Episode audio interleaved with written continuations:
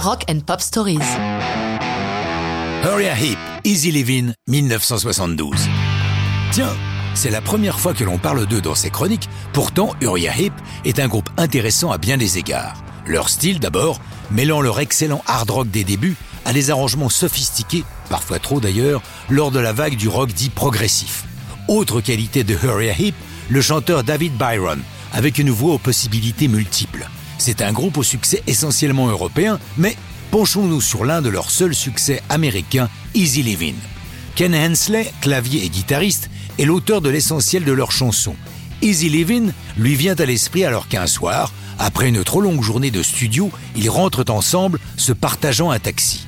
La conversation roule sur l'image que le public a de leur quotidien de musicien, fantasmant sur une vie facile, s'imaginant qu'il leur suffit de débarquer pour faire leur show, prendre un million de dollars et rentrer peinard à la maison. Pour eux, en ce début des années 70, ils sont loin du compte. Les mots easy et life tournent dans la tête de Ken Hensley lorsqu'il franchit la porte de son appartement. Il s'installe avec sa guitare et environ un quart d'heure plus tard, Easy Living est terminé. Ni Kevin Hensley, ni les autres membres du groupe ne s'attendent à ce que cette chanson devienne l'une de leurs plus populaires. Comme l'a déclaré Hensley, je savais que c'était une super chanson pour nous, mais elle s'est transformée en un super morceau à jouer en concert. D'ailleurs, je n'ai jamais écrit dans un but particulier, faire un hit pour les radios ou une bonne chanson de scène. Une fois écrite, c'est la chanson qui mène sa propre vie.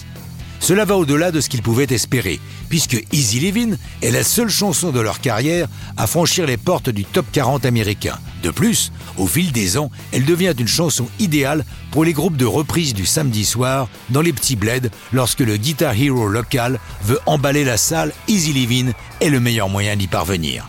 Elle figure sur leur quatrième album Demons and Wizards qui, comme nous l'avons dit, mélange hard bien appuyé et morceaux plus progressifs comme Paradise the Spell qui dure une bonne douzaine de minutes dans un univers très planant, tout à fait dans l'esprit de l'époque.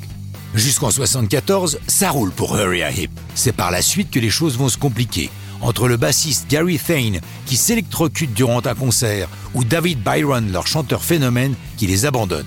Il décédera à seulement 39 ans des suites d'un alcoolisme aigu. Malgré tout, bon an, mal an, Uriah Heep continue d'exister jusqu'à aujourd'hui, au prix de multiples remplacements, mais ça, c'est une autre histoire de rock'n'roll.